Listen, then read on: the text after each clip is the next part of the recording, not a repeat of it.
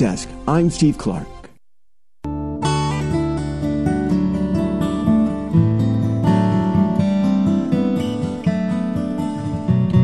Good afternoon. I'm Al Kresta, and in this Sunday's uh, Gospel, Jesus will give us a lesson in humility. And to help us unpack this Gospel reading, we've got Peggy Stanton, a dame of the Order of Malta. She was ABC News' first female Washington correspondent. She's also hosted and helped produce many programs here at Ave Maria Radio, including the Malta Minute with the Catechism. Her book, From the White House to the White Cross, is due out next month. I'm looking forward to it. Peggy, good to have you here. Thanks. Thank you, Al. So good to be with you.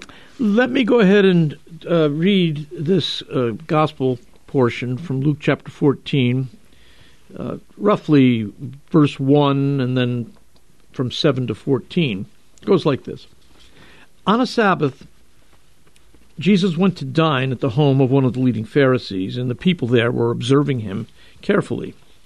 He told a parable to those who had been invited noticing how they were choosing the places of honor at the table. Quote, when you're invited by someone to a wedding banquet, do not recline at table in the place of honor. A more distinguished guest than you may have been invited by him, and the host, who invited both of you, may approach you and say, Give your place to this man. And then you would proceed with embarrassment to take the lowest place. Rather, when you are invited, go and take the lowest place so that when the host comes to you, he may say, My friend, move up to a higher position. Then you'll enjoy the esteem of your companions at the table. For everyone who exalts himself will be humbled, but the one who humbles himself will be exalted.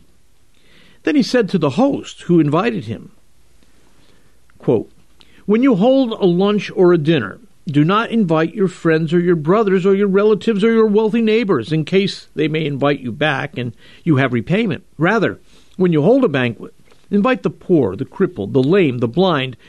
Blessed indeed will you be because of their inability to repay you, for you will be repaid at the resurrection of the righteous.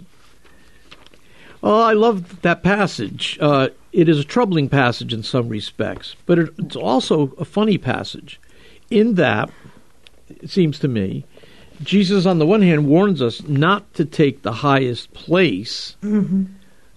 but he's not saying the highest place means nothing. Because if you go to the lowest place, he brings you to the highest place, right. and you can feel it's some like esteem about that. Yeah, it's sort of like uh, uh, Jesus instead of Stephen Covey saying Seven Habits of Highly Effective Right. People. That's right.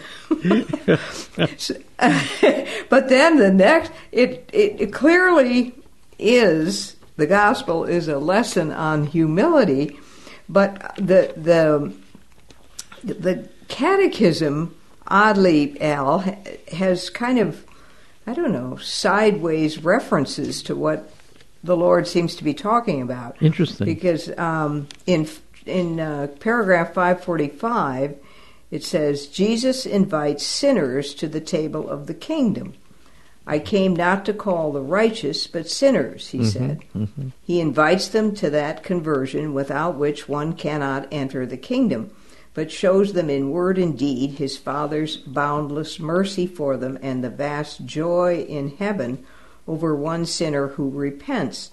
The supreme proof of his love will be the sacrifice of his own life for the forgiveness of sins we almost say, you know, how does that relate Yeah. to to um, the gospel? But uh, maybe it's that he invites everyone. Maybe the point you're trying to make is that our Lord, when He has His banquet, everybody's invited.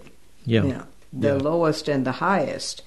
But but I think um, maybe we should get to that in sequence. But that end paragraph for me is is the one that really raises the question. Well, as as a uh, a woman of Washington D.C., I can see how that why that would have bothered you. you hosted many dinners. Yeah, I know, brother. I'm going. I may be down in the lowest regions of hell. yeah, yeah. It's pretty scary. But and the funny thing is, uh, all I could think of, you know, where he says, uh, "Do not try to sit in the highest seat. I can think of embassy parties and Yes. the d- uh, fancy dinners where you know the the cocktail hour was was typically 45 minutes maybe a little bit longer but it was it so um, this is the time you know you mingled and chatted and so forth and and people were I I remember specifically one woman you know tiptoed into where all the tables were saw where she was seated didn't care for where she was seated so she swapped Oh, you're kidding. no oh, that's, oh, that's bad. Oh, yeah i know Oh. and i think she was a fairly prominent woman too that's the funny part of it but but that i mean uh, if ever there was a gospel for washington d.c this is it Yeah, because yeah. um, it was if you were seen seated next to you know the highest potentate at the dinner that meant you were pretty high potentate yourself. That's right. and um, then if if uh, if you were simply invited to a White House dinner or you were invited to uh, the Secretary of State's house or whatever, you know, of course that you you let that be known. Of course, you want people to know your Isn't that- prestige. Yeah, Isn't that awful? prestige and power. Absolutely. Washington is about. It, literally, yeah. So, uh, and then uh, I, I thought uh, the meditation in the Magnificat Yeah. uh, really, in some ways, uh, pertained more to this gospel than than I'm missing. Maybe I'm missing something in the Catechism, but um, this time I thought it was a meditation from an Italian Benedictine monk and bishop, Saint Bruno. And you have to tell me, is S E G N I? Is that Segne or Yes, that's how I would pronounce it. no? Yeah. seems more germane to this gospel passage. And he he says, invited to a wedding feast, the Lord looked around and noticed how all were choosing the first and most honorable places. You could swap that by saying invited to an embassy dinner. Right, right. Each person wanting to take precedence over the others and to be raised above them. He then told them this parable, which, even taken literally, says Bruno, is most useful and appropriate for all who like to be honored and fear being put to shame. And that really is so true Yeah, of, yeah. of Washington. But St. Bruno goes on since it's a parable, it must have some other interpretation besides the literal one. Mm-hmm. So he gives this interesting parallel. The wedding feast takes place in the church every day. Every day the Lord makes a wedding feast, for every day he unites faithful souls to himself. Mm-hmm. We are all invited to this wedding feast, all of us who have received faith in Christ in the seal of baptism. St. Bruno then points out that at the wedding feast, Jesus is the living bread come down from heaven.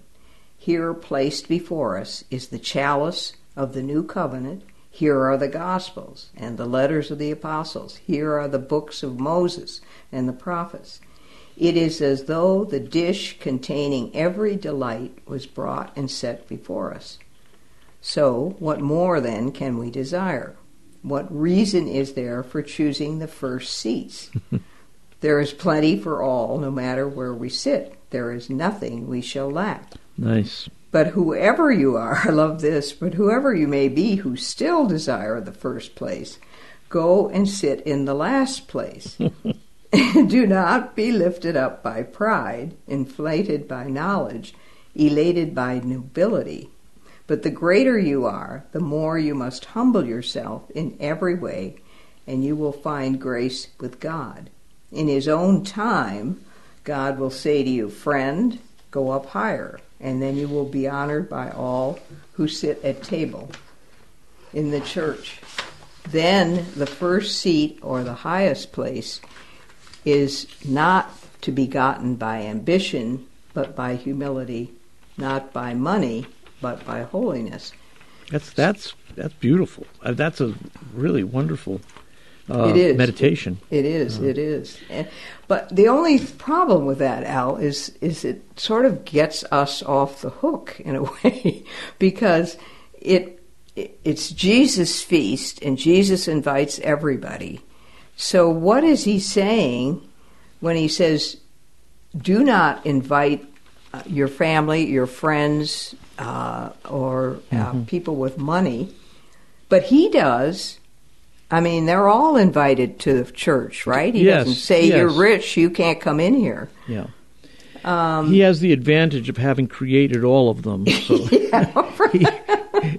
he can invite anybody he wants. Um, I But what is he saying, Al? Is I- he saying um, we should we should say goodbye, family, goodbye, friends, hello, hobos? yeah, yeah.